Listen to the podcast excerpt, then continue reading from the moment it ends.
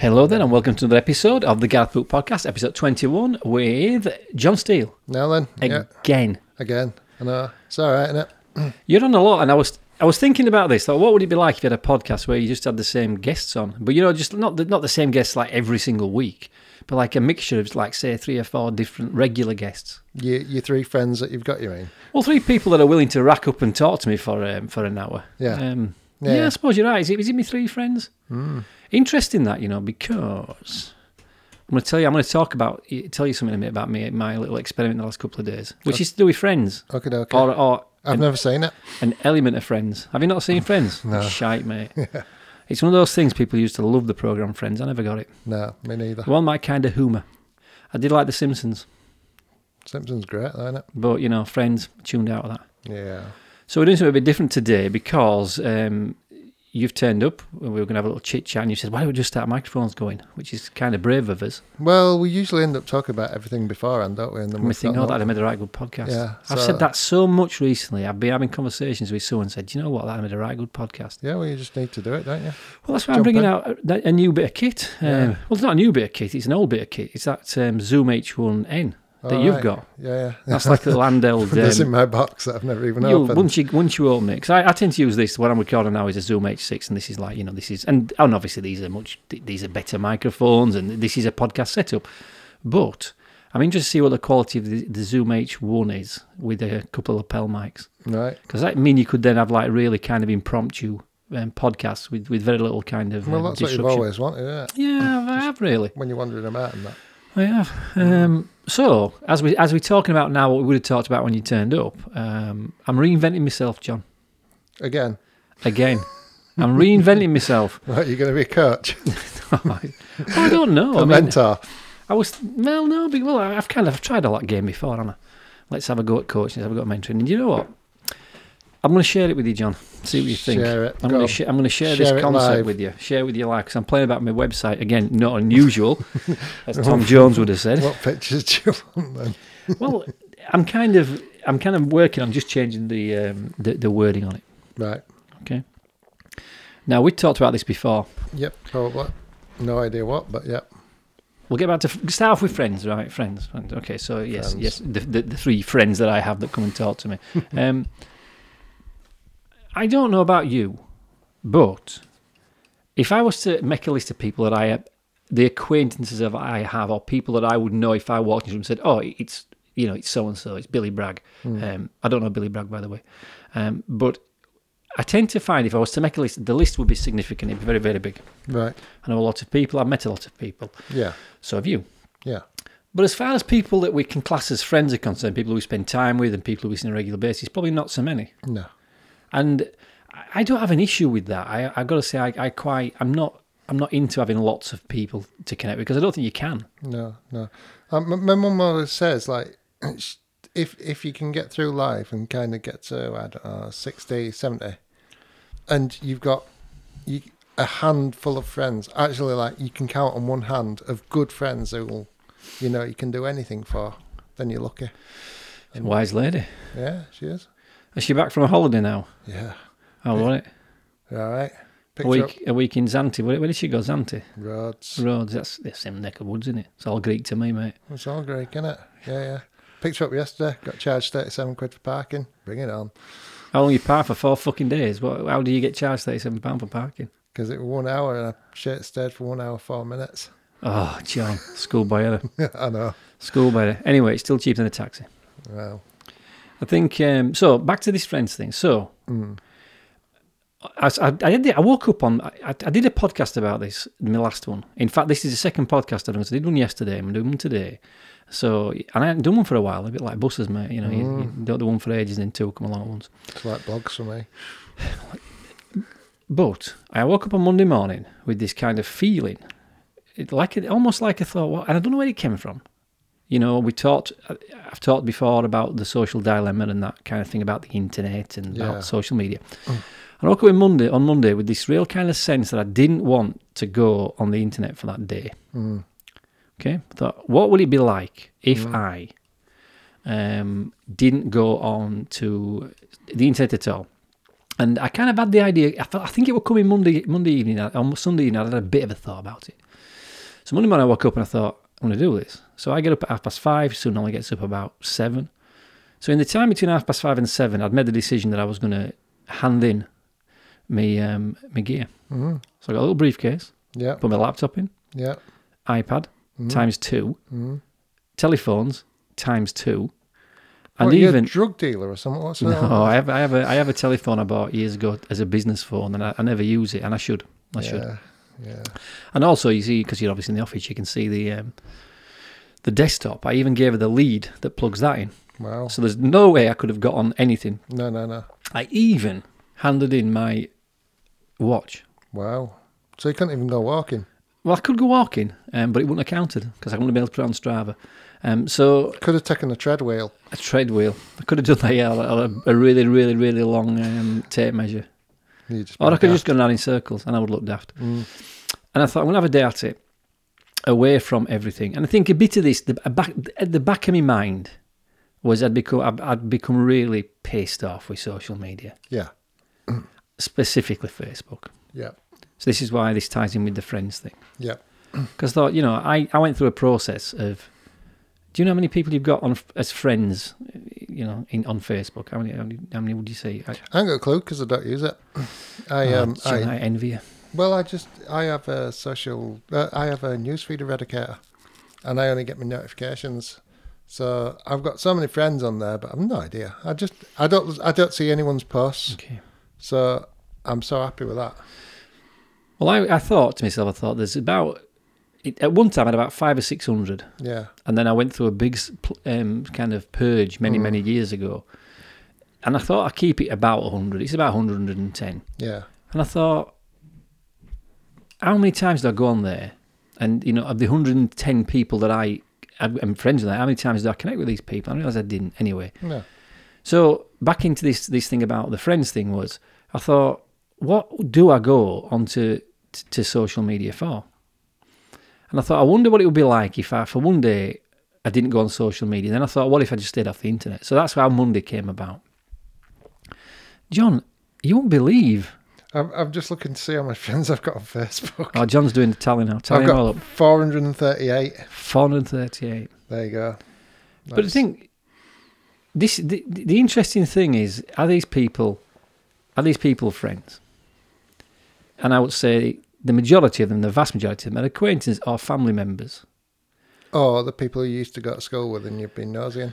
Do you know what? I tried to remove...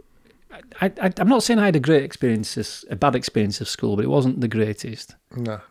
It wasn't the time I look back and I can't even remember. If I had to name 4 people in my class, I would struggle. Really? No. Because I have no memory of that time. And I don't think that's to do with, you know, the fact I... When I pissed head for so long and drunk my memory away, or in fact it just wasn't important enough for me to remember. Yeah. But I was thinking that when I go on there, I thought I've got family and friends, and the people that I'm friendly with, I tend to connect with anyway via text message or WhatsApp, whatever I call it. Yeah. I mean, family I see periodically anyway. Yep.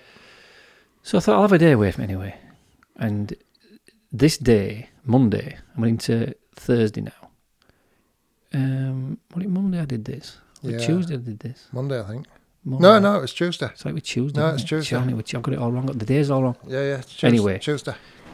Forget what I've just said about the dates there. It actually must have happened Monday night when I had the idea, I did it on Tuesday. And I've got to say, John, a day away from the internet was just like a breath of fresh air. I can imagine. I really can. Yeah. Did you not do what that girl did in Social Dilemma and smash the briefcase? No, I didn't smash the briefcase. Your phone. Do you know, I have to say this, and I do mean this. It didn't bother me. No. I thought it would. I was prepared for the kind of social media equivalent of withdrawal symptoms. Yeah. That just never happened. Yeah. But it got me to read a book. And this book that I read, I talked about in yesterday's blog, and it was a book that it's I wouldn't say it's... There's 2 of them about the same guy, a guy called Neil Donald Walsh, and it's a book that explores deeper things. I'm very reluctant to use the word spiritual because I think that's got a bad connotation. Yeah. But I would class them as deeper thinkers. These are people that have deeper thoughts, share deeper ideas.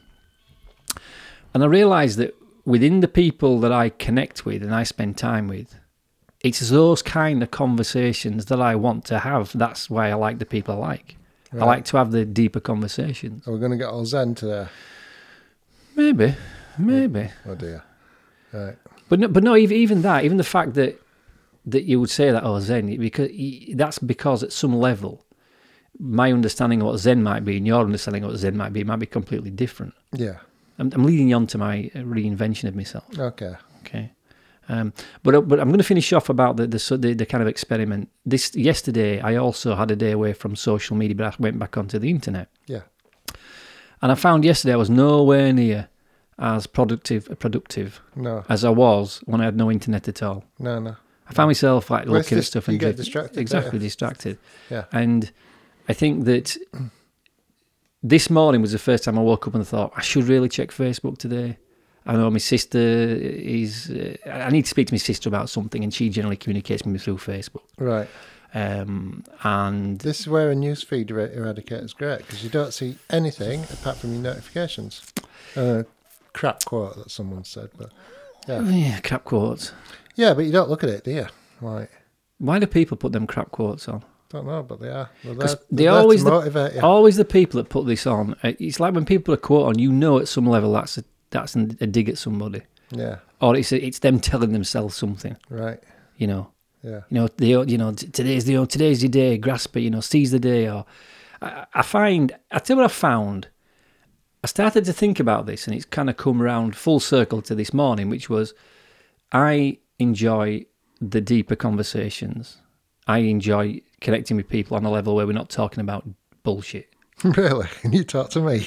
No, but we have interesting conversations, and we always have had. The one thing about you is, the one thing that always kind of drew me towards you, and spending time with you, was the fact that you have an interesting approach to a lot of things, different to other people. You don't follow the herd, is what I'm saying. No. You're a bit of a kind of renegade. I am. Mm. You like that, don't you, John? I do. It's good, isn't it? Renegade John. But I think, I honestly think that's naturally who you are. Yeah, absolutely. I think if you try to be something, if you wake up and want to say, I'm going to be a renegade, I'm going to be a maverick today, then that's not very renegade or maverick at all. No, is it? I don't think it's a decision. It's like being authentic, isn't it? Yeah, people say, I'm going to be authentic. Fuck being authentic. Yeah, they're authentic. What does that even mean? Yeah.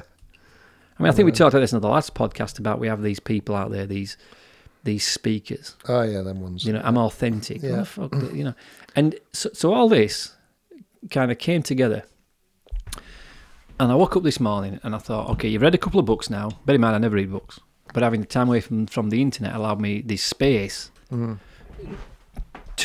read. And I thought I really enjoyed that. And I remembered how much I enjoyed these kind of books. Yeah.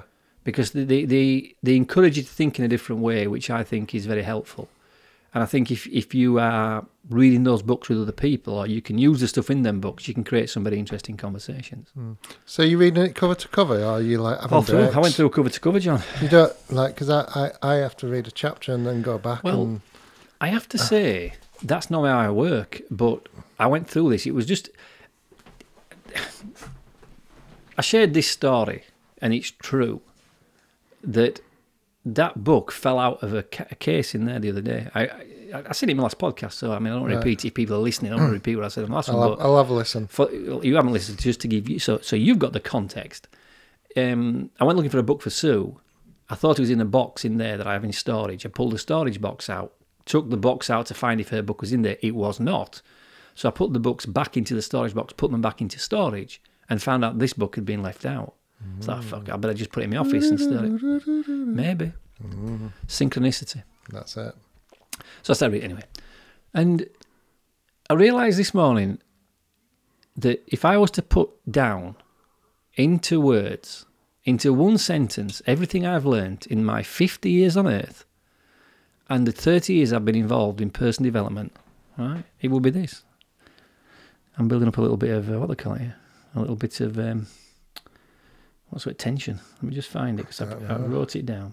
It's a good picture, that. I think it's a great picture. You took it. Mm. Right. Should we fill in blanks? No. There's a bit of silence. The quality of the lives we live as human beings are dictated to by the stories we tell and the conversations we have. It's as simple as that. every single thing we've ever done, good, bad or indifferent, or we will ever do, at some basis has a story around it that creates a conversation, that creates a event or a movement forward in something. And what I realised is social media does not create a place for a story or a conversation. No. But it used to. Well, it is a story, but it's whatever story people want you to think they've got. Well, it is a story, and then I started thinking about a story. It's not the story that's generally important. It's the conversation that the story creates. Right. Now, I remember growing up in the 80s, and I suppose the early 90s, if you like. And I realised that back then we were more open to having conversations. Oh yeah, yeah. A conversation that would mean that might you have maybe an opinion on a story, and I have an opinion on a story. Yeah. But through a conversation, we can agree that maybe there's a different story that we both didn't see. Yeah. So what I'm saying is, back then we had an ability to change perspective and to change our opinions. Right. It doesn't happen now, John. No. What we're not doing as a community, as a nation, individually, if you like, go right down to that individually, we're not having conversations anymore. What we're having is arguments, and we're having people disagreeing in public now on that platform that we call social media. Yeah. And I have to say, that's what I was trying to think. What was bothering me about social media? Right. And it was, when did we go from being people that were willing to have a discussion, have a conversation, look at a story, tell a story, share a story, into when did we turn into people that spend their entire time just putting stuff online, which A, can be quite horrible and hurtful, and secondly, doesn't create any solution to the thing that they might have a problem with. No. So, I'm going back to telling stories. I've decided now the one thing that I do well. Are you going to be a storyteller? Are you going to be a kid's storyteller and pounce around in with bells? Well, and a stick. Do you know what? That is exactly what people would think a storyteller is, and it couldn't be further from the truth. So I've said that I think now going forward, what I'm very good at is I'm a storyteller and a conversation starter. Yeah. So how do we start conversations? Because once upon a time's a good way. Well, once upon a time, or once in a time, or once around a time, or once before a time. When I think about coaching, I think, what am I doing when I'm working with somebody in a coaching or a mentoring capacity? And generally, what I'm having to do is change the story they're telling themselves. Right. Because the story you're telling yourself is either keeping you where you are. If that's a good thing, that's fine. But in a lot of cases, the stories we tell ourselves hold us back. Right, yeah. So the only thing between, and I don't like using the words success and failure because they're both subjective, but the conversations we tell ourselves do dictate the quality of the life we lead. Oh, absolutely. Like, yeah, 100%. And how many times have we talked about the importance of telling story? Well, we're both storytellers, aren't we? I tell stories, so yeah. You tell them with a camera. And I started to realise yesterday that I tell mine with my gob. I'm a gobshite. Some people might say that, and they're entitled to their opinion. Aye. And I have to say, I think I find it comfortable. So yesterday, I started to question. I thought, what if? Forget about all this mentoring nonsense and all that thing, and just start helping people tell better stories about their life. It's different. And I thought, what if you didn't have a product such as you're not a mentor, you don't offer a mentoring service? What if you just said, look, I'm going to create conversations, whether that's a conversation with one person to change something, or create a conversation and tell a story with a bigger group that might create a change within a business or an organisation or even a community. Mm-hmm. So I am reinventing. I've realised now the one thing, and this came from reading this book, by the way, I love story. I love the metaphor of story. Well, we know that. But I also love the chance to rewrite story and look at what you're telling yourself. Yeah. I mean, if you think about it, how many years did you struggle with your photography? Getting to that point when you felt comfortable to say, this is what I am, this is what I'm going to charge for it. Everybody, I'm sure, I've told you many times, you need to charge way, way more for your photography than you do. Yeah. But until you at some level decided to, or you do change the story you tell yourself about that, you can't move forward. Well, I'm still having that battle, aren't I? Yeah, you are. So that's to do with the story that you tell yourself. It's a story, and it's also the confidence. But confidence comes from the story. Yeah. No, so, I understand that. Do you know what I mean? Yeah. So by having that level now of what I call, if somebody says, I'm out with my son today, and I was out with my daughter, so I took my son for some breakfast, and I took my daughter driving. And I tried something today which I've not done for a while. I had more of a conversation with them, asked them some questions, and because sometimes I can, and I think, I don't know whether a lot of dads get this, sometimes time with the kids comes right at the time I don't need that time with the kids, as in I'm busy. So this morning I've woke up with this idea, I want to change my website, I've quite a lot to do, I've got to take my son for his breakfast, and I've got to take my daughter driving. Yeah. Now, I can be guilty of then sat in the car while I'm driving with my daughter, or sat in the breakfast place with my son, thinking I need to be somewhere else. That's the story I'm telling myself, and it doesn't serve me, because then I end up not being completely present. So being out with them today, I just thought, you know what, let's sit there. And I started to have I didn't say what I was doing to them. No. But what I was doing, I was trying to kind of tease out some of their pigs. Yeah, teasing some of their stories out. And I was telling so I was asking my son, and he told me I went out for a curry last night, and I normally said, oh, that's great. I said, tell him all about that. You know, so, and he would tell him its tale, how they got this kind of starter. It was like a mixed dish. It was like a communal eating plate. All right. Bear in mind, we're in the middle of COVID virus. And yeah, I was going to say how that works. Yeah. But anyway, you know, let's not get into that. No. And then when my daughter, when I was out, she was telling me about, you know, going to her friends at university. And so I started to look deeper into the story she was telling me. And I found that all of a sudden, by listening for the story and understanding what the story was she was telling, it became a deeper conversation and a much more pleasant experience to spend that time. Yeah, absolutely. Because I think, like you say, you know, if you grew up in the 80s, you know, there were the storyteller jumping around with his little kind of hat on and his little, you know, it's always seen as, we look at stories as being what they are. They are stories, you know, we look at Hansel and Gretel, we look at things like, you know, Snow White, and we look at, you know, the Goldilocks and the Three Bears. These were all stories that, to some degree, we see as fantasy. But all story came about passing on information and sharing wisdom in a metaphor and in a way that people understand. Right. So story has a way bigger impact than just entertainment. But we've turned it into entertainment. Yeah. Aye. So like, you know, so this idea now, I'm thinking, okay, well, that would look interesting. So I thought, well, you know, maybe you could encourage, you know, I wonder if people would have an interest in getting together. If you've got a business, well, why don't we see what stories you're talking, what's the stories in your business you're telling yourself? Are they true? Yeah. Could they be changed? Yeah. Can you change the characters? Can you look at and then from that story, create a conversation that says, right, based on the story we're telling ourselves, what conversations that bring up? What can we do next? Right. I suppose, John, I've got absolutely pissed off now with people that just coming up with problems, but don't seem to have a solution to the problem they say that exists. Yeah. You know, people, this mask situation's all bollocks. Okay, right. COVID, mask situation's all bollocks. Okay, that's the story you're telling yourself.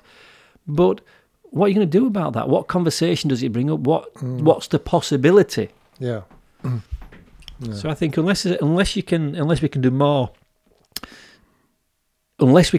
our story, we can't change it. And if the story we're telling ourselves is generally holding us back, we have to change it. So this whole thing about taking the time away from social media made me realise what I dislike about that platform is I can't cope with the meaningless posts sometimes that don't seem to make sense. Even for me, that's somebody who does give everybody the benefit of the doubt and does think about, well, what could be being said here? What's this person trying to say? How much of it is just mindless, almost like chewing gum for your brain.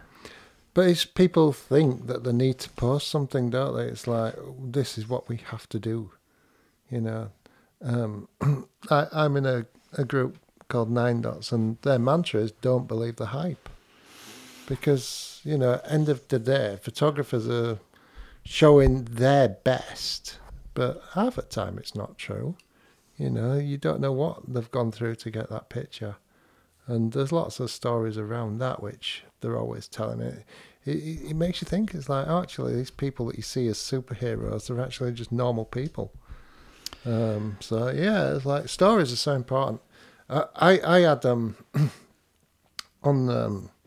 Sunday, I had a day similar to yourself, really, but not kind of, I am going to stay away from social media, I'm off the grid. I got up and I thought, right, I'm going to do as many blog posts as I can. I sat there. I did about 15 of them. And it was great. And I edited a shoot as well. And it was a shoot that you saw me at the York Sculpture Park. Yeah. It was a family shoot. And I looked at the pictures and I thought, oh, these are ass. Because it's just, it reminded me of being like a kid growing up. I thought, people are actually going somewhere and doing things with the kids. There's no screens, there's no phones, there's no anything. It's like they're running around, they're having fun, they're creating games. I thought, this is ace. And this is what I want. I want to go back old school now. Yeah. So I'm going to do like a family thing, but I'm going to be kind of abrupt on the website, I think, and just go, right, if you're scared of like getting mucky and if you like you want perfection, don't come to me because it ain't happening. It's like, if you want loads of fun, and just having a laugh and capture them memories, then bring it on. Well, don't you have to be that? The reason, see, you know, people say we are told we have to post on a regular basis. You're right. That's a story we are told. Yeah. And it's a story we can choose to believe or not. But you beat yourself up about it. I beat myself up. I've not posted anything for 2 weeks. Because what we forget is every single story is an illusion. It's a myth. Yeah. At some level, it's not exactly what it is. You can always twist it. And I think I'm one of these people that I got frustrated because I thought, do you know how much time I have spent in the last 5 years in front of a camera, in front of a microphone, creating content? And there was a bit of me felt like a right tit. I thought, what have you done? You know, you could have gone out and set up a business and you could have spent all that time growing something. Then I realised, Sue came down yesterday and said, she's making a little product to sell online. Like some jewellery, and she says, I need a cover for I need some artwork doing for a pouch to put the jewellery in. Right. I says, well, what's it going to look like? She says, well, I want it a bit like this and this. So in 10 minutes, I pulled out me equipment and I says, look, does that font look right? Mm-hmm. Yeah, and I come up with a tagline for her, and literally within, it was 5 minutes, 10 minutes. I'd created this thing that's now becoming the kind of the brand in front on the box. Mm-hmm. She goes, and I realised, I wouldn't have been able to do that in 10 minutes 5 years ago. I wouldn't know where to start. No. So what you end up doing is you might look at things that said, you know what, that's a wasted opportunity. But everything you did got you to now. Yeah. And the minute you think that way and think, all that knowledge, all that skill, okay, yes, I could have done this, this, and this in the business. But then I realised something else. Apart from the money I got out of working that business, I didn't like it. No. I didn't enjoy it at all. There was not. I can't say I went in and I worked with some great people. Mm. Sometimes that was challenging. There were some challenging people there as well. But really, if I took away the money out of it, and instead of earning the money I earned, somebody says, "Look, you're going to earn 12 grand a year doing this. Would you do it?" Would I bollocks? No. You want me to do that for no way. Mm. So what's interesting is when you start to look at things you've done. Everything you do gets you to this point. So like now it would have taken you couldn't have gone straight into being bold on your website. You've had to go through all the stages of being bolder to get to the boldness you've got now. And you can't go from one extreme to the other. It's too uncomfortable for us as human beings to do that. And that's why when people start off, like anything you do, I mean, the obvious one would be an exercise regime or a diet. You can't go from eating like a pig and doing nothing on the Monday to Tuesday morning waking up and eating salad and running and going to the gym. You're going to hurt yourself. It's too big a jump. Yeah. And I think sometimes we don't understand that there's a method or that there's a process which takes time to get somewhere. So I think you're right. You just say, look, no, this is who I am. So I look at myself now and think, of all the things I do, I'm very good at getting people to tell a story about themselves differently. Yeah. Because actually the storytelling is holding you back. Yeah. And, you know, most people that I tend to work with are people that have got some element of, quite introverted. I've noticed that's a pattern that's occurred, introverted people. I thought it was going to come out then, yeah. Well, it is. They're all quite introverted. Secondly, they've all got some level of, you know, we need to have a little bit more kind of self-confidence, if you like. Yeah. But every single one, to a man or a woman, has always been very talented. They've always had a very good skill that they didn't believe was as good as I felt it was. Yeah, yeah. Because the story they were telling themselves about that skill they had wasn't the right story. Yeah. So storyteller, and conversation creator, or our basic storyteller and conversation starter. I'm not exactly sure what it'll be yet. One of those. And I thought, why not? Why not, indeed? You know, I'm not really, you know, breaking any pots with this mentoring thing, because I don't feel comfortable putting that out there. Nah. And I, you know, the other bit of social media which I completely detest is LinkedIn. And I'm not even on it, so I can't. John, I went on again the other day, and I keep wondering whether, if I was just to embrace and say, maybe, just maybe, if you had a full week at this, just spend a full week, 8 hours a day pretty much, you know, using LinkedIn, see what it does, start some conversations on there. And I just find a lot of the people on there, I think, I just don't get it. No. So I think, well, do I need to get it? Do I need to get it? So again, that's me asking a question that should create a conversation, even if it's with myself. Do I need to do that? Lots of people keep telling me, you need to be on LinkedIn, you need to be on LinkedIn. I was like, oh, do I? I don't want to spend any more time on social media. I hate it. I really do. Oh, like Instagram I can live with because it's pictures. But even that's a push for me to post, you know. And even if I schedule it all. But even scheduling it, it's funny how... But I don't do stories. Well, it's funny you talked there about you're doing your 15 blogs in one day. I think you do get days like that. Yeah.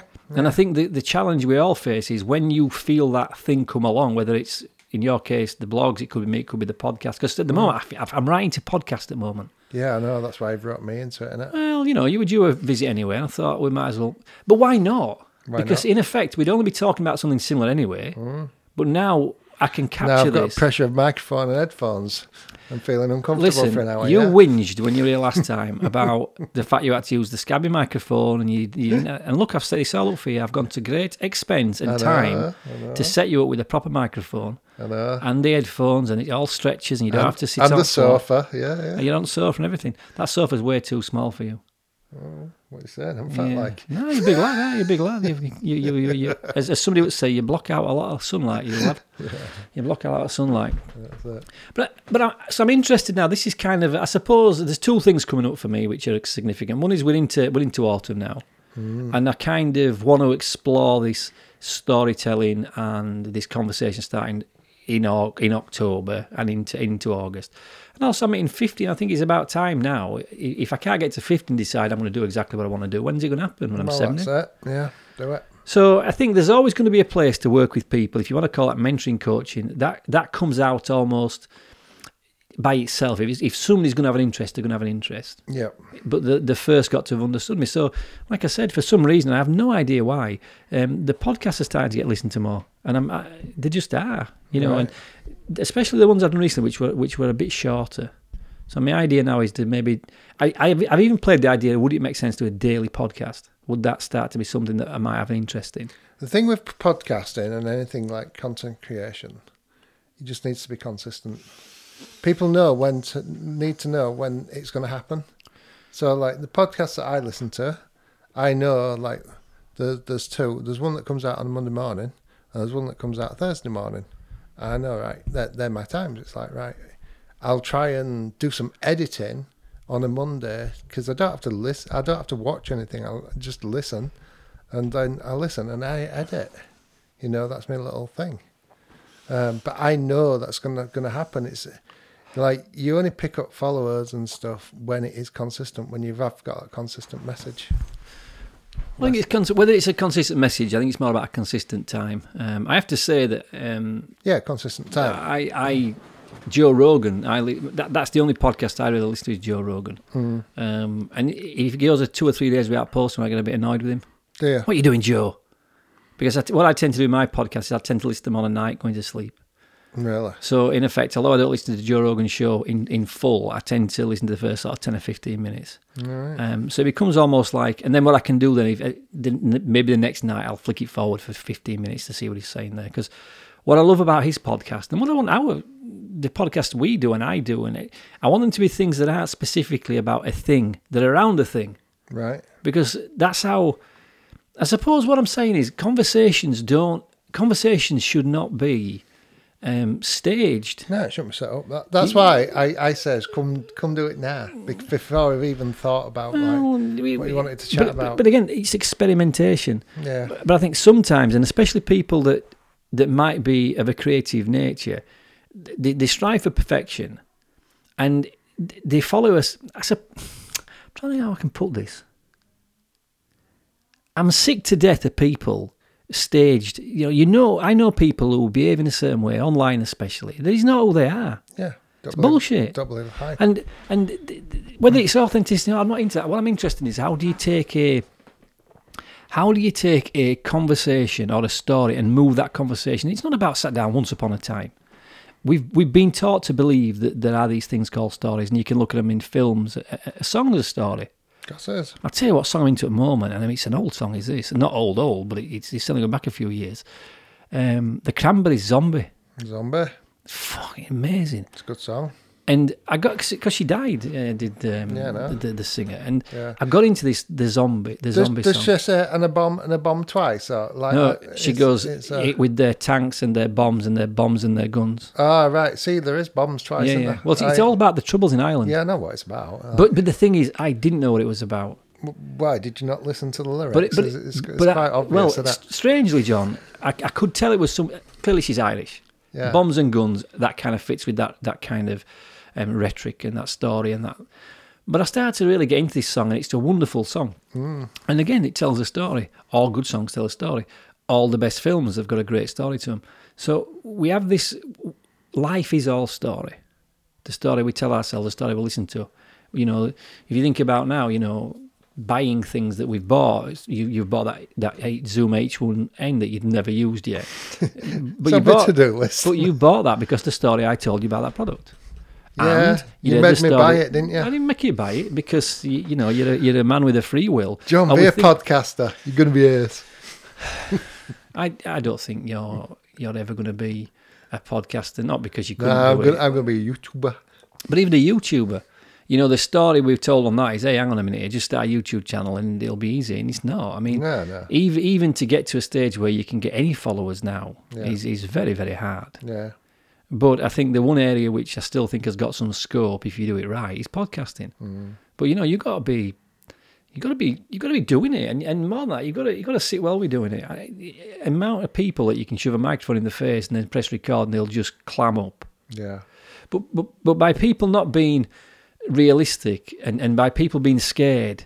So if you are a creative person, then the fear of not doing it well is going to stop you being creative. So for me, I'm thinking, I've no problem now in leaving my blogs up, my podcasts up, my videos up, because if the shit doesn't matter, because they'll get better. Yeah, you deleted yours. But it was an error. And even now it's like, there's a bit of me now thinks, okay, so you're going to move on into storytelling. Well, that creates another About Me page. What does that now look like? Because what I don't want to do is break everything down to start again, because it's only the process of doing those blogs, doing those podcasts got me to thinking, hang on, there might be something else here. Yeah. So you're almost following this little train of where this takes you. And that's how a conversation or a story goes. Absolutely. I used to go to these things, Irish evenings called Cayley's. Cayley's, I love a Cayley. I've been to a Cayley. Oh, have you ever photographed a Cayley? John, I've never been sober at a Cayley, so I would use a camera. I've only ever been to a few, but I remember them vividly, the ones I do, in the realms of, there was always one guy that used to rack up as a singer. Caller. And he'd start singing a song, and like the verses just went on and on. He was making the verses up. All right. So he went on for hours, did these songs, and you know, this was an expression. If you think about, when we think about Irish people, how they always tell a good story, it's in them. Storytellers. And we're all storytellers. Just need a little drink of water, John. Yeah, I've got this here. I've had this here for about 3 days. It's feisty water. Mine's over there. It's miles away. Getting a bit of a tickle. How did you go on that shoot anyway? Because when you did the one at the sculpture park, did it go well? Yeah, I loved it. It was really good. Yeah. Did the clients like it? Only sent them it yesterday. No, but did they like the event? Yeah, they loved it, and they were banging on about how great it was, and like the one of the little boys, I let him use one of my cameras and stuff. Oh dear. And, oh, it's all right, Bob. I mean, it's like they just get chucked around anywhere. So I'd set it up for him, and it was quite good because he was like photographing his like parents and his sister. And obviously everything's out of focus because mine aren't the easiest to focus. But at the same time, I'm photographing what he's getting on a different camera, so they're working it for him. But I'm getting a different look, so no, it's good. Enjoyed it. I'll show you pictures later. I think when you talk about your family photography, I think it's again, it's the difference what we talked about there. Is the difference of something being natural and something being staged is a whole different thing. Oh yeah, absolutely. I don't want to do like stage stuff. Like I don't mind setting up a few shots. Yeah. But there's ways to do it like so it's cool and like not staged and horrible. But you know, I'm in this big pool of crap, and I've got to try and stand out. And yeah, marketing's not my number one, is it? I wish it was as simple as saying marketing's just about telling people about yourself. But how do you tell people about yourself in a world that's ever noisier? They tell stories, Gareth. Well, I think what you have to... Wouldn't it be refreshing if you said, you know what? It's like I worked out. I don't need a lot of people to work with me. I need a select set of people that, A, I enjoy working with. Because if I don't enjoy working with them, it becomes increasingly difficult. You're not going to get the best of me. Yeah. And I think you're the same. You don't need hundreds and hundreds of clients over the course of a period of time. You just need the right clients. Yeah, absolutely. And yes, like I have a problem returning clients because of what I do, and I do so much for them, you know. And then the ones that return, I end up doing silly things for. Like, do you know what I was doing yesterday? No. I was at pet food factory photographing chicken's feet, lamb trachea, lamb's feet, boar's head with fur, and all these other delights. Boar head with fur? Yeah. Is that like an optional extra? Well, yeah. Can you have boar's head without fur? Yeah. Yeah. I'm guessing, was this the components of the food, or was this what you can buy to give to your dog? This was for what you buy for your dog. So it goes in it? You don't just buy a boar's head for your dog? And no, you buy a packet of like... Boar's head with fur? Yeah. Yeah, rock and roll my life. Do you know what though? When you said that, I couldn't tell a story about. When you said that, I thought I'd give Boar's Head with Fur a go. Would you? I'll have a try. I'll blag a packet next time. I thought I might be quite tilted to that. There were one. What were it? Lamb's ears or something. It smelled like pork scratchings. Well, it's all the same thing, isn't it? And you got to remember now, you're talking to a dude that doesn't eat meat anymore. But yeah, so yeah, I don't know. You'd get the vegans of the world recoiling with some kind of horror at what you're doing. Yeah, there won't be any vegan dogs that eating that stuff. There was Joe Rogan with his vegan cat. All right. Oh, he got pulled apart by that. Oh, I'm not surprised. There was this woman basically saying, "My cat's vegan." And he says he's not meant to be vegan, and he ended up having a T-shirt made, really, which said "vegan cat" on it. Ah, good work. Because the one thing Joe Rogan talks about, I think this is interesting for anybody who's listening to this that might have some element of a online presence or has to spend time online. He never reads the comments. No, most don't. He never reads them, and because he just doesn't. The more I listen to Joe Rogan, is exactly what I'm talking about, where. If you think about people that are spiritual people, you might think of people like, I don't know, the Dalai Lama or people like that. We see people that have kind of got an higher way of thinking as being a certain type. But actually, Joe Rogan's got a very higher way of thinking. Yeah, but like, if you put yourself in his shoes and, you know, all the stuff he does, you know, he's got £100 million for his, like, to be on Spotify and his... What does he get? £80,000 an episode or something, is it? No idea. And then he does all his UFC stuff and does his stand-up stuff. He's a bit too busy to be reading like what Joe Bloggs is saying. Somebody said there's another guy that I've since got into because he was on Joe Rogan. He's not everyone's cup of tea. A guy called Tim Dillon. Never heard of him. Well, he's an American stand-up comedian, and he said, you know, people going about Joe Rogan, and he said something. He says Joe Rogan has done more for has done more without asking for anything than any other human being for comedians in America.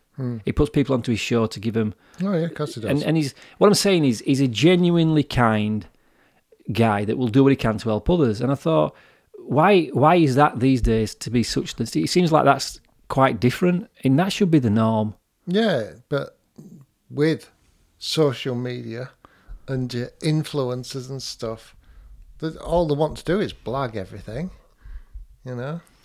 Well, it's this thing where when you look at people that I respect and I like, the people who give to others, it's people who seem to have a giving about them, a nature that wants to give. Yeah. And I'm seeing too many people now, even people I've got to say that I know.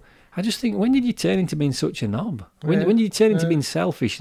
And especially, I think, since we've had this issue with lockdown, some people that maybe have businesses that are struggling, you know, I was lucky enough to have a business that gave me a very good lifestyle, and I've been very blessed by that.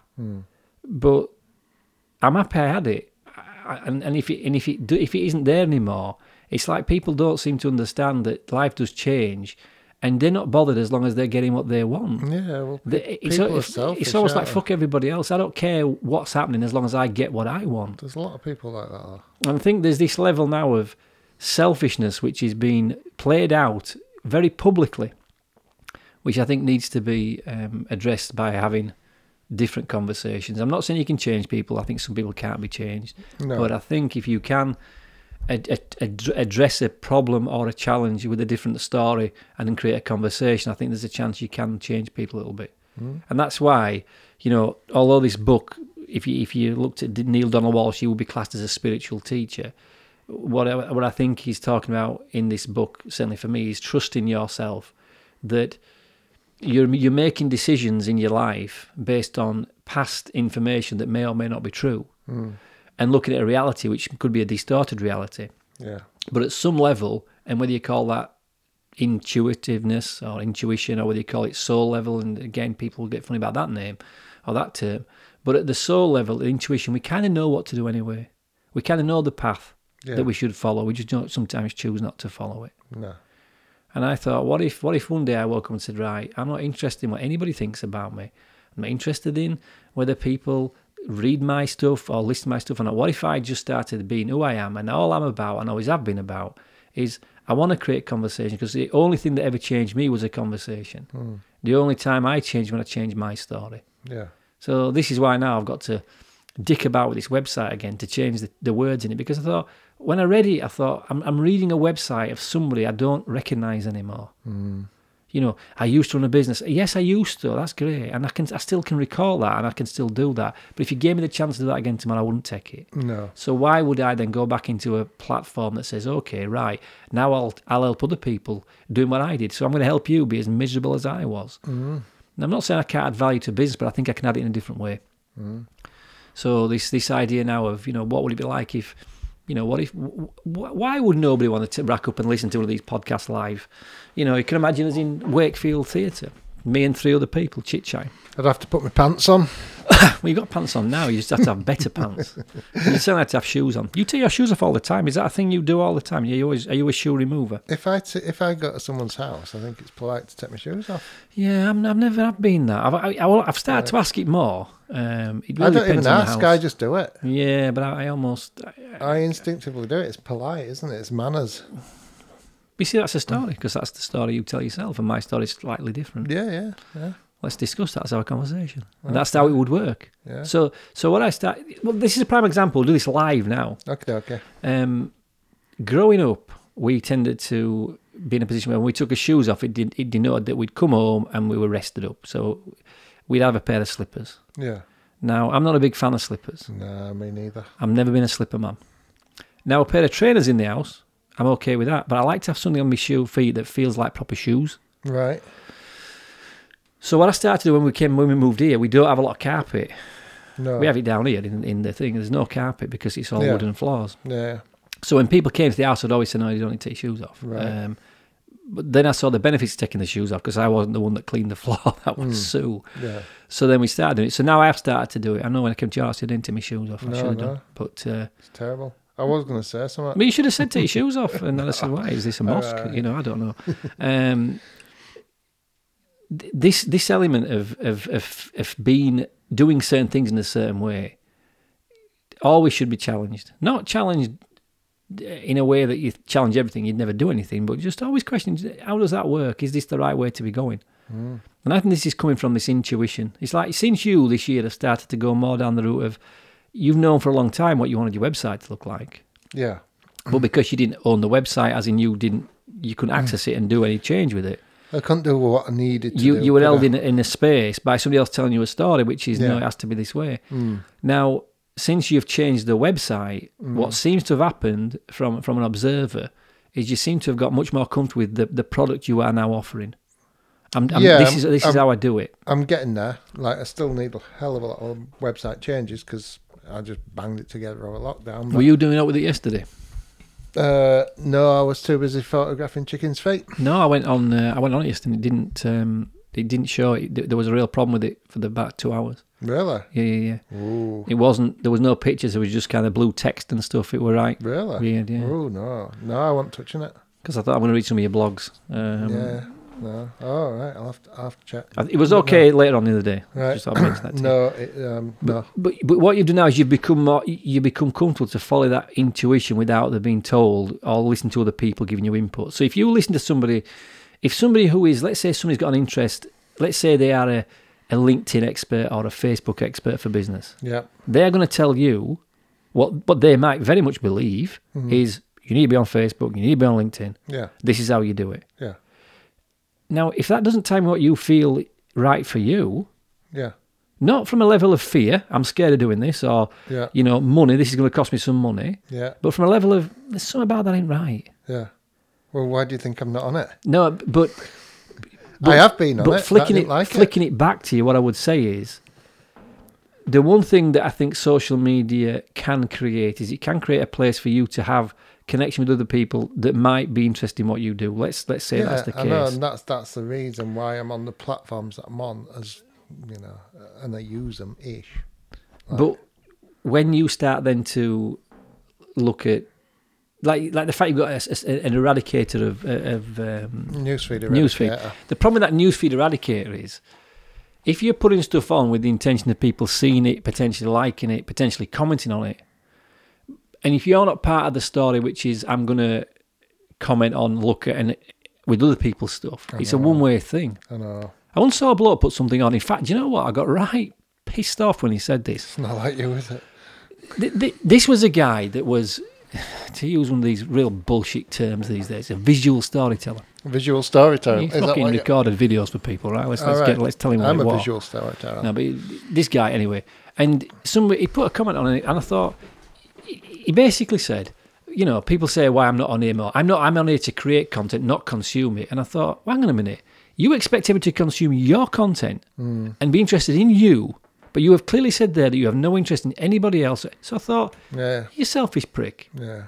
And he's one of these people. I do this too often. I have to stop this. It's a story I tell myself. I need to stop. I then become quite kind of obsessed with thinking, you know, and I make myself listen to and look at this stuff more. And I think, why do you do that? Yeah.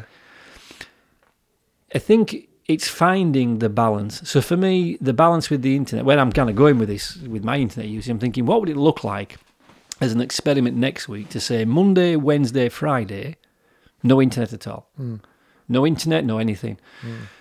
Now, I've started doing some note-taking. I've done a lot more note-taking and writing, and I thought, if you're going to, let's say, do a podcast or a blog, you could write it out by hand on those days. Well, you need bullet points, don't you? Yeah, so I'm playing with that. So I think having this ability to follow that kind of sense of what's next, what's the next book to read, what's the next bit of information you need to learn, not just for your advancement, like in your case as a business, but also as you personally. Yeah. That's what I'm saying. If we were to step away from the noise and everybody shouting and bawling and had a conversation about with yourself, where do I want to go next? Yeah. So for me, I want to explore what storytelling is and how I can use my knowledge of person development in a way that becomes more metaphor-based and more based on a story than just a statement. Yeah. So like me saying, you know, you should run 3 miles a day. Well, it's a statement, and I believe if you ran 3 miles a day or walked 3 miles a day, you'd be fitter and healthier. Well, that's probably true. But unless I gave you the other context behind that, it wouldn't make any sense. So I think we're very guilty sometimes of saying this, assuming everybody else knows what went into getting to that point. Yeah, yeah. So for me, going out on a morning running allowed me to clear my mind. Where some days when I woke up and I was feeling a bit fuzzy or I didn't feel very focused, it gave me a bit of focus. Yeah. It created discipline, and that discipline has moved into the rest of my life. Yeah. It made me feel much healthier. I found myself being more awake in the afternoon and not tired. Yeah. So what I'm saying is the conversation, the story around that is very different if I tell you a bit more of it. Because like with a photograph, you see 1 millisecond that you've captured in what was a set of events. Yeah. And sometimes a photo can be taken out of context if you didn't know what happened prior to it or after it. No, absolutely. Yeah. Yeah. And I think that's the one thing that the social media has created. It's created a... people making a statement or saying something, but they don't fill in the context behind it. It's like now, I'm not going to make any announcement that the website's changed or I'm doing anything different. I'll just apart from telling everyone on a podcast. Well, but it seems to me like I have to naturally follow what this becomes. So, oh, excuse me. Oh dear. So like me. Does it mean that all of a sudden now you're a storyteller and you're a conversation, but you're nothing to do with personal development? No, it's all kind of tied in, but there's no, I can't put a word to it yet. I can't call it anything. The best I can come up with is a storyteller and conversation style, which doesn't feel just right yet. No. So you're playing about with it and you're thinking, where does it go? But you have to follow that, because I think if you stay too rigid in your thinking and you're too rigid in your approach to anything, it's going to cause you problems. Yeah, yeah.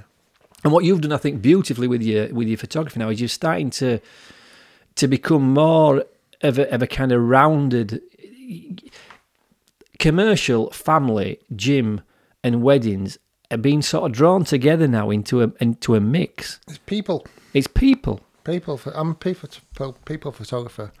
Apart from when I'm photographing chickens' feet. But even that chickens' feet thing, that's the kind of thing that. What a wonderful story that makes. It doesn't. No, but it does. You don't see this. And what I'll tell you now, I think that if I was, because I've told you before, your future should lie somewhere in helping other people how to take photographs. Yeah. And that will involve talking to people and maybe giving some people some insights to what it is like to be a professional photographer. Now, okay, yeah. when you first start podcasting, yeah. Most people, when they first pick up a microphone and you put it to your mouth, you have this little thought in the back of your mind, just a tiny thought, that maybe one day you'll be like Joe Rogan. You think? Is that what you're thinking? No. What I'm saying is we always see ourselves in that. We have this very romantic idea of what it will be like to be a certain thing. Oh, yeah, yeah. So as a photographer, you kind of think, oh, there's me taking photographs of celebrities and maybe doing this. No one would ever say... Do you know what I'm going to do in 5 years' time? I'm going to photograph some esophagus of lamb and some boar with fur. With fur. So I think them kind of things, them stories are really funny to tell. I've got lots of stories. I've got millions of them. But I think that makes people more interesting. I know. Because what makes people interesting is the story. I did actually do a video about one story about when I was flying above Wakefield in some dodgy aeroplane, photographing from above. I never edited it. I've still got it, actually. Should do it. I know. I did do it. I was making airplane noises and everything. I wouldn't have thought the airplane were doing that. No. Well, it's pictures, wasn't it? Pictures and stories in my mind. Yeah, I might actually. I was in quite a good mood that day as well. Like, but that's before my Zoom H1. You tell me something like that, and you think it's a matter of I did this, taking pictures of ears and stuff. But for me, I think that sounds really interesting. And we have to remember sometimes the lives we live is somebody else's dream. Yeah. I tell you, when this first came to me, I remember it was Bridlington. I was in Bridlington. I was on the beach, living the dream. Well, if you know Bridlington, there's a place called the Spa, which is like a theatre / event place. It's famous, the Bridlington Spa. Yeah. And my mother used to live just the other side of the spa going out. She used to live next door to David Hockney. David Hockney, wow. There you go. He had a house on Bridlington and she lived, it wasn't exactly next door, it was next door but one. She lived in a house there you could see David Hockney's house. Never saw David Hockney, I don't know whether, because I know he didn't spend a lot of time on it, but anyway, that's a little story. We're too busy in a lab. And I was walking back one day on there and it was certainly midweek day. And because you're there and they're going out to sea, every now and again you have the airplanes go across. They come from the Air Force Base, which is up in, I think it's Dishforth, is it? Somewhere up there. Anyway, wherever they fly from. And they flew across. And I thought, wow, look at that. Imagine that job. He gets up in the morning, he gets into his aircraft, his F-16, whatever it is, or I don't know what they have, Hurricane. And I thought, wow. Wouldn't it be great to do that? And I wonder how many mornings you wake up and think, oh, shit, what? I've got to go out again in that fucking aeroplane. Noisy, rattly thing. I've got to... So we see that as the dream, but when it's your reality, you don't see it that way. And you'll have some other dream. I don't know. I think if you're doing Top Gun, I think you're... you're not doing Top Gun all the time. Because there must be a point where he's got to sit down and do something that he enjoys doing. Oh, so, there'll be all the, like, the nonsense. So the thing we take in our daily life has been normal to other people can be completely wonderful. And we have to remember that. So sometimes when I see people, especially... it does come round to a lot more businesses that people think, why don't you just be yourself, tell the stories and be who you are? Because actually, underneath all this, you're actually a lot nicer than you're trying to make out you are online. Well, false. Yeah. So I don't know what's going to happen with Facebook, John, with me. I don't know. I'm a little bit... I'm stuck between getting away from it and going back to it with a different thought, but I don't know whether I'm away from it just long enough yet. To be honest, that's... Because I get... Like, my wedding's Facebook is good because it's all my past clients and they all say nice things about me. And then my commercial one I've never really pushed. But then I know that I could probably work it quite well if I wanted to. But it's just, I don't know, social media, innit? But I am more excited about telling stories about pictures in, I don't know, some kind of a YouTube channel. But obviously linking it to social media as well, but... no, that does excite me. When I was thinking about this, I was washing up last night. That's how rock and roll my life is after chicken's feet. And I was thinking, oh, you know what I did? I really did enjoy that shoot because it just brought me back to, like, my childhood and away from... Just be clear on this because you jump from chicken's feet to remind yourself of your childhood. We're talking about the one at the sculpture park. Wouldn't you just... Can't you keep up, man? I can keep up. I'm just hoping the audience can, because it sounded to me like you said that taking photographs of chicken's feet reminded you of your childhood. Just that's how I heard it. Well, it was. Just want to clarify that to the listeners. I did that as well. Yeah. When there were no spiders. No, but like going back to being the family photography at the sculpture park, but just being outside and doing things without screens. And this is what I do with my kids.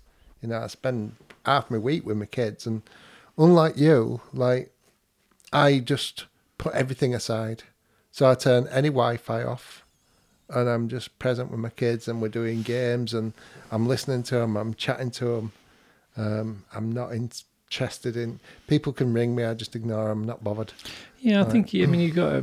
Mine are younger. You're a younger man, and mine now, it's not so much out of...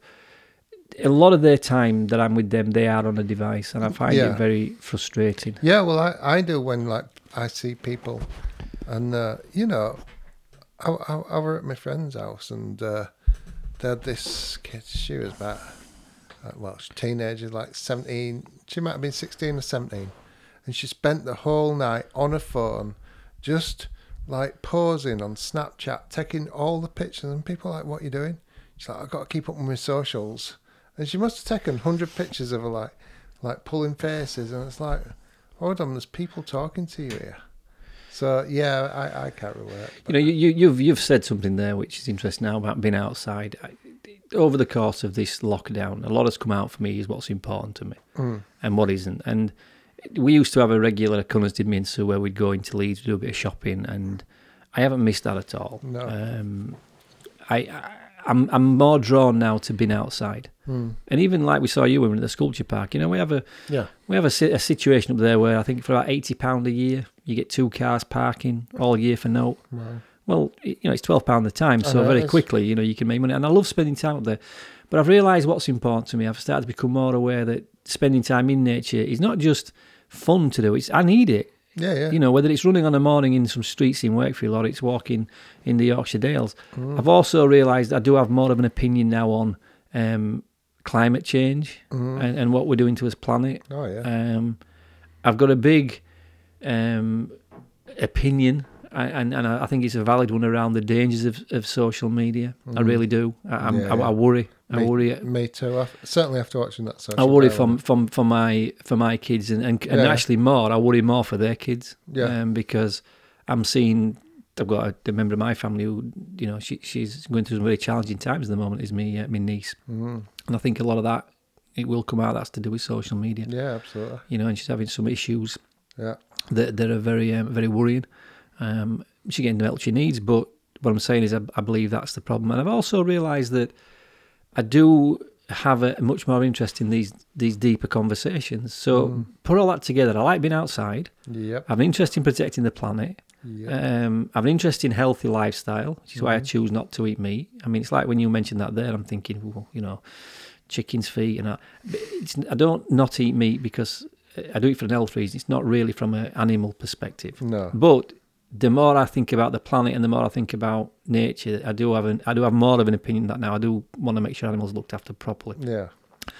And I've started to realise now that having them deeper conversations, how do you bring all that together? Because that's what I want to be doing. I don't want to sit in an office with a flip chart trying to work out how a business is going to make an extra 20% this quarter. I don't want that for. I don't want to be on LinkedIn having to listen to somebody rattle on about, you know, the new laws for this. And you're like, I'm not saying it's wrong. It's their thing. It's not my thing. Yeah. And the idea now of saying, okay, I'll enjoy doing that. The videos I find more challenging when I'm recording videos because I think I prefer podcast. Right. So I thought, what if you just did podcast? Just talk. Yeah. And in that conversation, we can create something that might be different. We can look at a different approach to it. Mm. Like, you know, we've often said about, you know, street photography and things like that with your little camera now, and just being able to be experimental outside. I'm thinking, okay, well, what if I started doing more photography when I'm out, looking at different photographs? Mm. I've started to look at the outside now more. Because at one time, I used to go out, my only reason for going out was to get back quick. So let's see how quick we can do this walk. So I had to slow down a bit now. Yeah. So I slow down and take in more and notice things more. Mm. So I think you have to trust where you're going. And like this stuff, whether you call it spiritual, whether you call it higher level thinking, I don't care what you call it. I've missed that. When did I ever let that go? You know, these books I've read, all I gave up was 8 hours, which, if I'm honest, I'd have spent that hours drifting about down here anyway. Yeah. But now I've got a whole different way of thinking about something from one book. Yeah. And bear in mind, that's one book out of what is 100 books up here, all that I've got some very interesting stuff in. Mm. So I think that this idea of telling story, creating conversations, it sits so well with podcasting. Of course it does.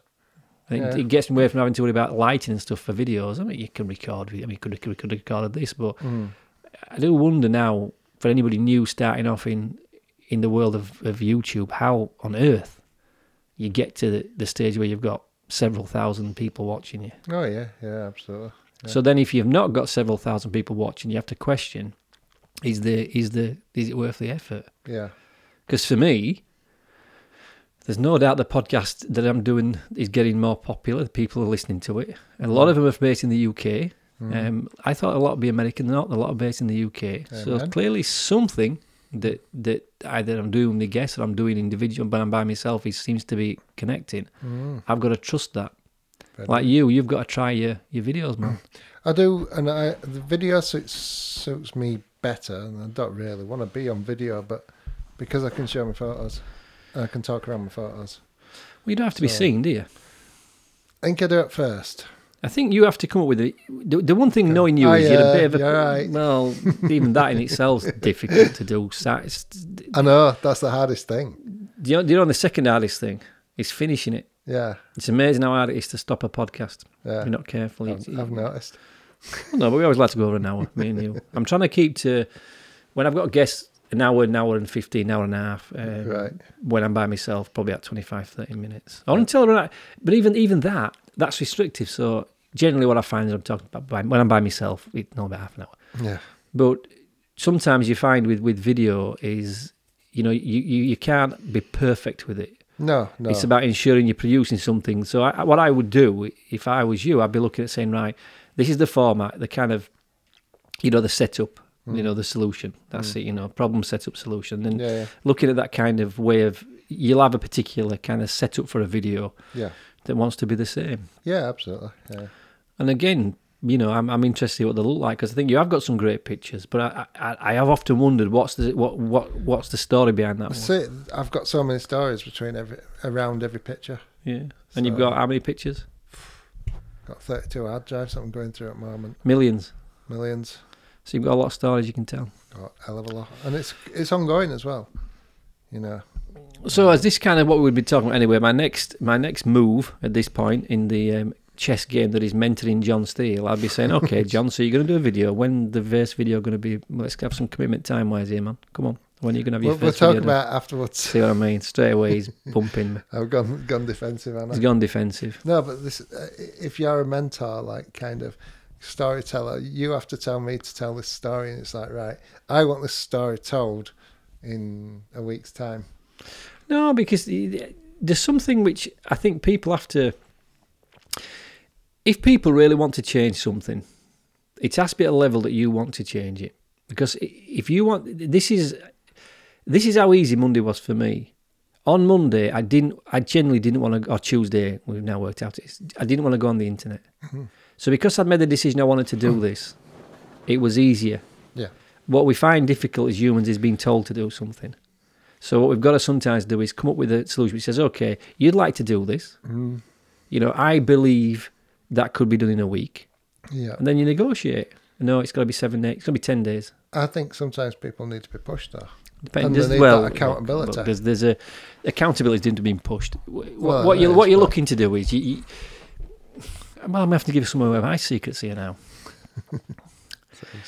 Every now and again, part of the art or the skill of being a mentor or a coach is allowing you to come up with an idea that you think you thought about. Yeah. And that can take a lot of time to set up in a conversation. Yeah. These videos, you've got the ability to create a video, and you've got the ability to record it, and you've got the ability to do the sound now. I think at the moment what you have done in the last week is you've got on top of things that have been constantly going about for months. I need to edit this, edit this, edit this. It's the one underlying thing you keep saying. Yeah.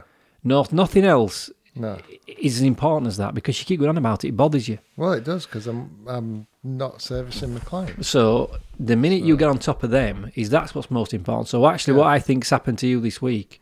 We're having a live mentoring thing on a podcast here. I like that. It's rock and roll, isn't it? What you've done this week, the biggest significant thing you've done this week, is you took some time because your mother was away, and you brought your computer downstairs, and you did some work. Yeah. And you got done you've been really struggling to find time to do for what has been nearly 2 months now. Yeah. And you've taken a big chunk out of that. You've also taken a big chunk out of that blogging. You've done 15 of them. Yeah. Now, providing, I'm guessing you're going to be putting them up straight away, or what are you going to do with them? I've put last one up. Right. So you filled another gap, which was a problem you had, was the blogs, because there's no blogs on the new website, content. Yeah. Now you've got content. But more than anything, you've proved two things. One is you've proved that you work more efficiently downstairs on that table. Yeah. You've secondly proved you can click out 15 blogs in one day. Yeah. So if you've done it now, you can do it again. Yeah. So all you got is repeat that process. So when you said to me, I've got the 10 blogs I can't do anymore, I said, fuck it, John, you did 15 in one day, man. So now you've risen that bar a bit higher. So you've walked into this, because you now can't tell me... Made a mess here, haven't I? No, what you've done is you've done what I believe a coach should do, is a coach should remind you of what you've been successful at, and remind you also of maybe some of the challenges you're not wanting to face, which is you've often said about you're on top of this now. I think you will get time. I'm still 3 years behind. No, but they weren't that long ago. You were 5 years behind. Right, fair dues. Now you're 3 years behind in 6 months. Right. So in another 6 months, you might get more efficient. You could be just 1 year behind. And eventually, 12 months from now, you should be up to speed. Yeah. And on top of it. Yeah. So I think when you know to push somebody, it's about saying to somebody, you need to think about this in a different way. And, you know, I shove you sometimes because I know what you're doing. You just need that. You just need to feel like you have been shoved and supported, because that's how you work. Yeah. Now, with somebody else, they don't take well to being pushed. So you've got to cajole them. Yeah. So this again, it's like you look at a shot and you pick a, that's the exposure, that's the focal length, I need this particular, this, I need that. When I'm working with somebody, I'm looking for what is this a person that needs pushing or pulling? Because it doesn't work for everybody to push them. No. Some people need pulling. The one thing I can tell you, 100%, you know, your confidence in yourself and your ability in the last 12 months has really moved forward at speed. Yeah, yeah. Ridiculously so. Yeah. You know, and you may not see that. So my job, if you like, or my purpose in this relationship is to say, do you know how far you've come? Because it's come a long way. Even doing this now, I remember the first time we did a podcast, you know, it was a lot more of me talking than you. It's still a lot of me talking. It is. Well, yeah, the storyteller conversation. But again, as we go further into this exploration of podcasting that I want to do, is I want to say, well, like, what would it be like if I spoke less? Yeah. But then, you know... I'm happy to do that, to be honest, but I just let you go on. Well, it's saying that, but it's then putting that position... You know, if I said to you now, you know, you've got to ad-lib for 15 minutes, it's a lot harder than people think it is. No, absolutely, I know. So what you're looking for is almost like create a narrative and a conversation that is not... It doesn't have to be a certain way. No. It just has to be. Yeah.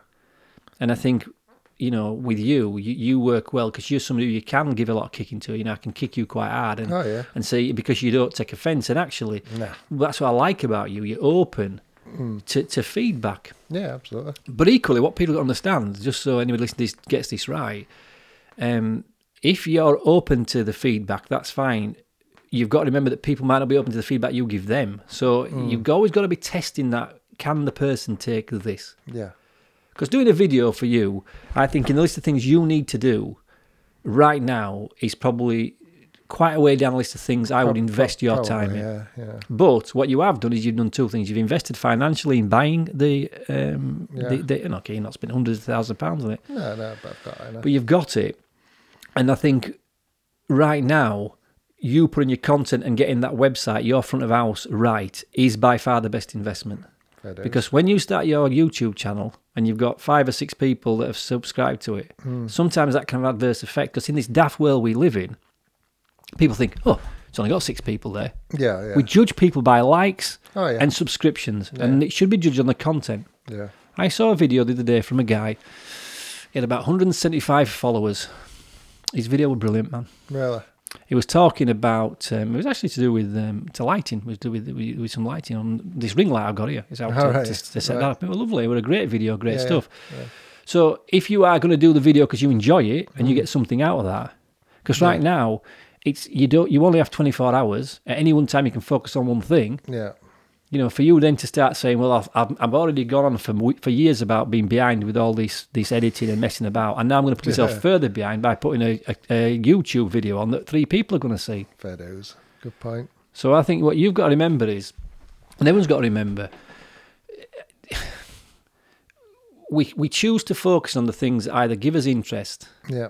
Or we don't focus on things that we think are going to cause us some grief. So like this idea of telling story, that's wonderful. I love that idea, great. And it kind of works. I can see how that would work for me and it worked for you. Yeah, absolutely. Okay, next question. I'd make any money out of that. Okay, well, what about if I went into a business and said, I want to come in and I want to talk to your business and maybe we could have a conversation about the story telling your business right now or how that conversation could change to get the results you want and create a conversation around that. Interesting, yeah, that's it. That's £500, whatever it is. Right. I've got to sell it now. And that's one of my weaknesses because I'm not great at selling. Yeah. So I'm going to ask an expert. An expert will say, what? You should go onto YouTube or you should go onto LinkedIn. You need to start putting an advert here. Whoa, we're back into the same fucking squiddle trap here. Absolutely. So I'm questioning, okay, think about it another way. Right. What if I was to rent a theatre? A theatre? What if I was to rent a theatre and say, right, I'm going to rent a theatre. It's probably a good time at the moment. Right, I want a theatre with 100 people in it. And each person's going to come in and say, right, 100 people, 5 at a time. Right. That's the same £500. But that's a bit more interesting way to get it. Yeah. And actually, if you've come once and you like it, and I did it every month, would you want to come back? How much is it to rent a theatre? Well, that's the question. But again, isn't that exciting? And, okay, I can't have a theatre, but I want 100 people to listen to what I want to say. Yeah. I do a podcast. Right. And then here's another one. okay, that's great, you don't know that. Well, what if people are interested in it? And I thought, actually, I do another version of a podcast, which is a bit more kind of raw. I don't put it on this platform, it's on Patreon. Right, and it's £5 a month to come and join me on Patreon. There you go. Can you see how all of a sudden, if we step away and look at it in a different light, ask a different story. Mm. So as a mentor, coach, a facilitator of change, all these bullshit names, all you're ever going to be doing, all I've ever seen myself is this. If you imagine when them dudes go up Everest, right? Yeah. We always look at them, oh, ain't they good?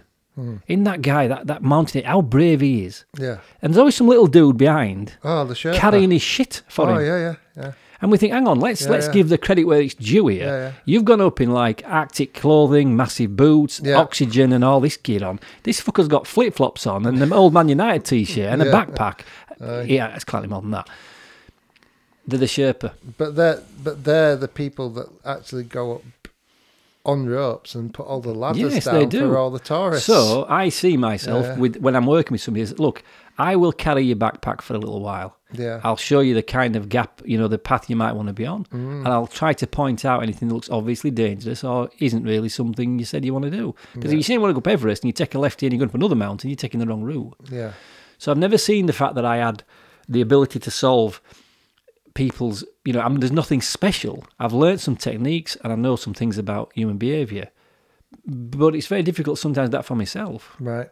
So if I was mentoring me, I'd be having a word with myself every now and again. Now I'm one of the kind of person that you'd be having a hard job if you were mentoring you. Well, I wouldn't want to mentor me. Fuck me, I have no money with having me. No. But what I do know about myself is there is a thin line between me between pushing and pulling. Yeah. I don't get pushed and I don't like being pulled. Right. I like to be challenged in a different way. Yeah. So what I have to do is it has to become something where it becomes a battle with myself. Yeah. So for instance, if somebody says to you, I'll do a challenge, it has to be something where I take, because all I'm ever doing every day is how can I be better today than I was yesterday? Mm. I'm not interested if somebody's faster, quicker, better. It doesn't matter to me. None of that matters. What matters is, have I gone as far as I can go? Yeah. So I've often said, if I want to judge myself on something, I don't judge myself based on other people and their ability. I judge it on what I believe my ability could have, should have, would have been. Yeah. So as far as, creating podcasts are concerned, I think they're getting better. I'm really confident and comfortable they're going the right direction, but they're not where I think they can be yet. No, and it's not because I can't speak into the microphone. It's not because I can't. It's because you have a guest who just goes... Mm, no, it's because I'm not as yet being 100% who I am. And you're not getting there, because especially when I get you riled as well. But the rile is one side of me. But then what there is that kind of there's that side of me. But then I bring in this more kind of it's the bigger conversations that interests me. It's the stuff that can be classed as a bit woo woo that I want to talk about. My challenge is to talk about it in a way that doesn't make it sound woo woo. Right. That's the challenge. Because if all of a sudden I put a podcast and say, right, we're going to talk about God today. Some people would just be turned off by that. Yeah. Some people wouldn't. Some people would love that. Mm. But my way is how I get the people that love it to think, that's an interesting point. And those that wouldn't have showed interest in, that's a different way of looking at it. Mm. Because there are some truths that we're not seeing as human beings. We're all very similar. No one recognises this. Mm. There's 101 other people like John Steele in Wakefield with the same kind of setup. No, but there is. This is the challenge. People have the same problems you have. Some people have the same challenges you have, the same insecurities, the same this, that. People are very similar. But we're led to believe we're not. And we're led to believe that we are just who we are and it's a mess and this is only us with this problem. Oh, no, I know that. Which is why we have the issue on social media, because people share a false life. We don't think we've got that life. We feel sad. Mm. Some people share other things like how bad their life is and then we think they're like belly aching. Yeah. And so what you recognise is if you are sharing on social media something that you genuinely feel is helpful and helps you move forward, I'm all for that. But if you ever go onto online and post, a video, a picture, a podcast, a video, whatever it is, any kind of content that has got the potential to make somebody feel less than what they are, it should never be posted. No. And too many people are doing this. Yeah. I have to say women because there's a lot of women doing this where they're posting younger women pics and posting themselves in leotards, doing bloody squats and stuff. Look at my backside, look at this. It's making people who haven't got a figure like that feel less than what they are. Oh, yeah. Oh, yeah. We've got people on there that are made to feel they haven't got enough because they don't have the brand new Xbox. They don't have the brand new iPhone. I can't have that. No. I don't have access to that. So as a child, you're thinking, I'm less than that person. As a parent, you feel less than the parent because you can't provide that. Yeah. So when I see photographs of people saying, look what a wonderful time we're having, a wonderful meal we're having. And the reality is I've done all this as well. Yeah. So I recognise, I'm not exactly... I wouldn't say I've seen your... No, but you have, and that's why I don't do it now. No. Because there's nothing wrong with at some point. In fact, nothing wrong. It should be... I've changed that way now. I still enjoy nice meals. I still go to nice places. And I will still share stuff about going walking. Not because I'm showing off, because I want to show people how beautiful this is. Yeah. But if you're coming from that place, if what you post or what you say has got the intention of making somebody feel less than what they are, it's wrong. Yeah. Now, if you're posting and stuff, or we're doing podcasts that might challenge somebody's way of thinking, that's very different. Yeah. I don't think we've said anything on here today that's going to make somebody feel less than what they are. No, I've been quite. But I think we've challenged some thoughts about something that might be a conversation we can start that might change some positive ways, create some positive change. So that's it. If you are posting something that's got the potential to make somebody feel less than what they are, it should never be posted. And some people do it, and some people should know better. So, like when I go to the gym, and I'm like the gym I go to, it's all right, it's nice, and there's always the personal trainers. And I've seen one of them, she walks around with a phone and she's got it on a tripod and stuff and she's doing videos all the time. And it's kind of, is she doing that to sell her business? Or is it like, look at me? Is that wrong? Because she's trying to get clients to say, come work with me. This is what you get. Only she knows that. Yeah. It comes down to the intent you put into it. Yeah. Yeah. If she's 100% obsessed with how she looks and she puts... I'm not saying you shouldn't have a great figure and you shouldn't work hard. There's nothing wrong with that. What I am saying is, if you are doing it to say, look how wonderful I am, and it makes you feel good to get the likes, what if the likes stop? That's what concerns me. That's what concerns me with kids. Oh, yeah. Absolutely. Somebody might say a simple comment to a child. Somebody says to me, oh, Gareth, you got a big nose. Oh, I have a big deal. Yeah, I know I have. And you're gingy, I know that as well, tell me something I don't fucking know. But if you say that to somebody who's... That's why you do podcasting, isn't it? Well, I know I will never get to know Brad Pitt. It's not my looks that people go for, it's my personality, John. But also, I've learned to realise that I have a confidence in myself because I'm okay with who I am. I don't aspire to look or be any different. Now, no. I go running and I go to the gym to create more physical health. The byproduct of that is you also look slightly better in a pair of shorts. But when a woman's doing that... It would depend because you can talk about your business and you can promote that without having to kind of show off. And I just think we've got to be careful of the kind of videos that are being created because people will copy them. Oh, yeah, absolutely. And I just think, what value does it have? If this is saying, look, I've got a new routine I'm going to show you, this is the routine, then there's every reason to do that routine in front of a camera. A good exercise to just show this and how bad it is if you just pick any city in the UK or anywhere, and just put it into Instagram as the location. It shows you the top posts. It's always someone who's posing like in a leotard or whatever. Well, blokes do it as well. I see young lads do it with six packs and that. And I just think, come on. Yeah. Because what these kids don't understand is you won't look like that forever. No. In fact, you won't look like that for long. No. And the fact you've done it and you embrace it, and it's almost like, look at me, actually, at a certain age, you should have a great figure and body on you. Yeah. Now, you won't like forever, then what? Then what's when it stops? Yeah. Interestingly for me, John, my time that I've spent on social media over the years has been significant. There's a bit of me has to tell myself a story, which is I've learned a lot and I'm becoming more rounded as an individual. As I get older, I'm less bothered about what people say because... If I looked at it in a different way, I just think I've wasted my fucking time here. Oh, yeah, I know. I do that all the time. And I'll tell you what even got me even worse. I was looking at Facebook ads. I put an ad on my Facebook page. I thought, I wonder what it'll cost to get a couple of likes. And I put a £10 on, I got 8 likes. So it cost me £1 on a like. And they went to my ad centre, and I've never gone in my ad centre. I didn't even know they were there. In the lifetime of that account, I've spent £3,460. Oh, my word. With Facebook. Oh, gold. Now, I have had some big pages and some big groups in that time. But I never realised that. And I started thinking, you muppet. And out of that, have I got some more followers? Have I created any business from that? No. And people are going to say, well, you're doing it wrong. There's a way. I make money. I'm not saying that. What I'm saying is, for me personally right now, I don't know where I sit with Facebook. It's a necessary evil because I do want to try to get more people to listen to the podcast, because if I could get them to go to my Facebook page and I mention the podcast, I might look at it. But actually, I have to trust that if I'm on the path that I'm meant to be on, and if I feel good doing this and the content is good enough, people will listen. Mm. But that was, I mean, that's over about 10 years, but it's still several £100 a year that I used. And I know when it all happened, it was at a height when I was pushing a particular page. Yeah, I know. And then, well, out of that money that I spent with Facebook, the people that they gave me and the likes I got were wrong. Amen. There were all these Bible-belty people. And again, let me make this very clear. I will start talking more about this kind of higher thinking, spiritual stuff. I think it's got a place now in what I'm doing.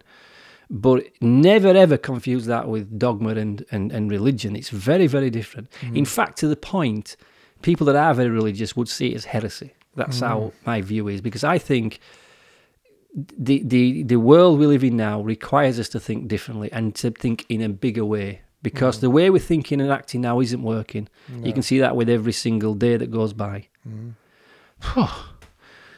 Goodness me, John, we've managed an hour and a half out of that. Have we? Yeah. Deep.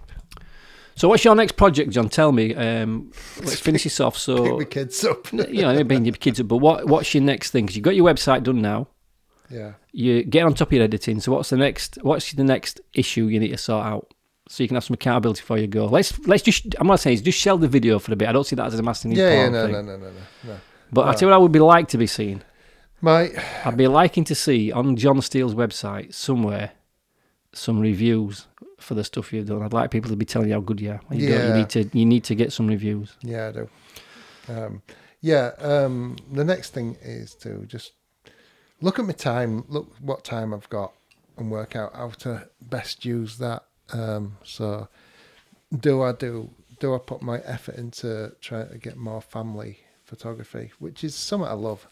It's something there. But then now there's so much competition, and it's like, right, okay, because I know what I want to do with that and push that, and then there's the other fitness thing as well. I need to push that, so it's just pushing them really, and then pushing the kind of the commercial stuff and telling stories commercially. Okay, let me get really coachy for a minute here. Right, you said something there. You said my next thing is to do the family stuff. I really love doing that, yeah. You know. And then all of a sudden, but you put a but in, but there's a lot of competition of that. Yeah. So straight away, that's you saying, I want to do it, but... No, okay.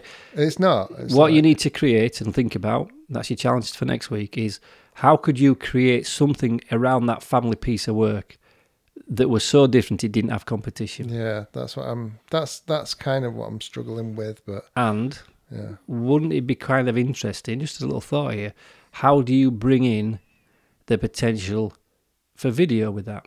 Could they have a little video done? I've got a Creative Live course that I've bought on just that. There you go. It's on my to-do list to watch. There you go. Still not watched it yet. Gee, mate, you get some value out of me, John Steele. I know. But that's the way to look at it. Hey, I'll make you look good. Yeah.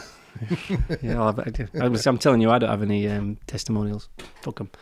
The blog's a testimonial. Hey, I'll give you plenty. Right, well, I think what we'll do next time we speak, let's challenge ourselves to do the next podcast. With 10 minutes. No, it doesn't matter how long it is, mate. I mean, it'll be different here, but how about when we try one next time, let's test out doing one with the double lapel mic and the H1N. Do it. Black Hill. Because I'm due across at yours next week. Black Hill, bring it on. So you can get up there, do a bit of walking, maybe sit down and have a conversation outside. That'll be interesting. I'd like to see what quality comes out of that. Yeah, I'm up for all that. Exciting, all interesting. It's all going, innit? Right, so you've got to up your kids up. I've got to turn my website into a storyteller/a conversation starter website. Yeah. And do that all that before I have my dinner this evening. Really? Yeah. Good luck. I love that challenge. Well, you're not getting fed here. No. Right, well, thank you for listening, everybody. Listen, one thing I want to say, I said this yesterday, I'm going to keep saying it because I should say it more. Give us some reviews if you're on that, whatever it's called, iTunes podcasting. Smash the like button. Ring the bell. Is that what they say? Ring the bell. Just look. Ring the bell. It would be really. There's clearly more people listening. I really do appreciate your listenership. It does. It's amazing how much energy I've had this week just by knowing that double the amount of listeners I've got in a week. I don't know how that's happened, but whoever you are, I'm eternally grateful. I'm thankful to you, John, for spending time with us. That's I hope you've liked that mix of mentoring / podcasting. It's kind of worked. You're going away with something to do for next week. Now come with the next obvious product that you're going to have for your families. That's it. So we can keep you accountable to that. So thank you for listening. Any comments or any questions, you can drop a line to Gareth Boot website. Go to garethboot.com. There's a contact me page there. And if you haven't seen my website, don't look at it today. Maybe look at it in a couple of days when I will have changed from what it currently is now into what it's going to be. And then next week when there's well, no if pictures. we have to change. But maybe that's just who I am. Maybe that's just how it is. So thank you again. And thank you, John. And until next podcast, take care.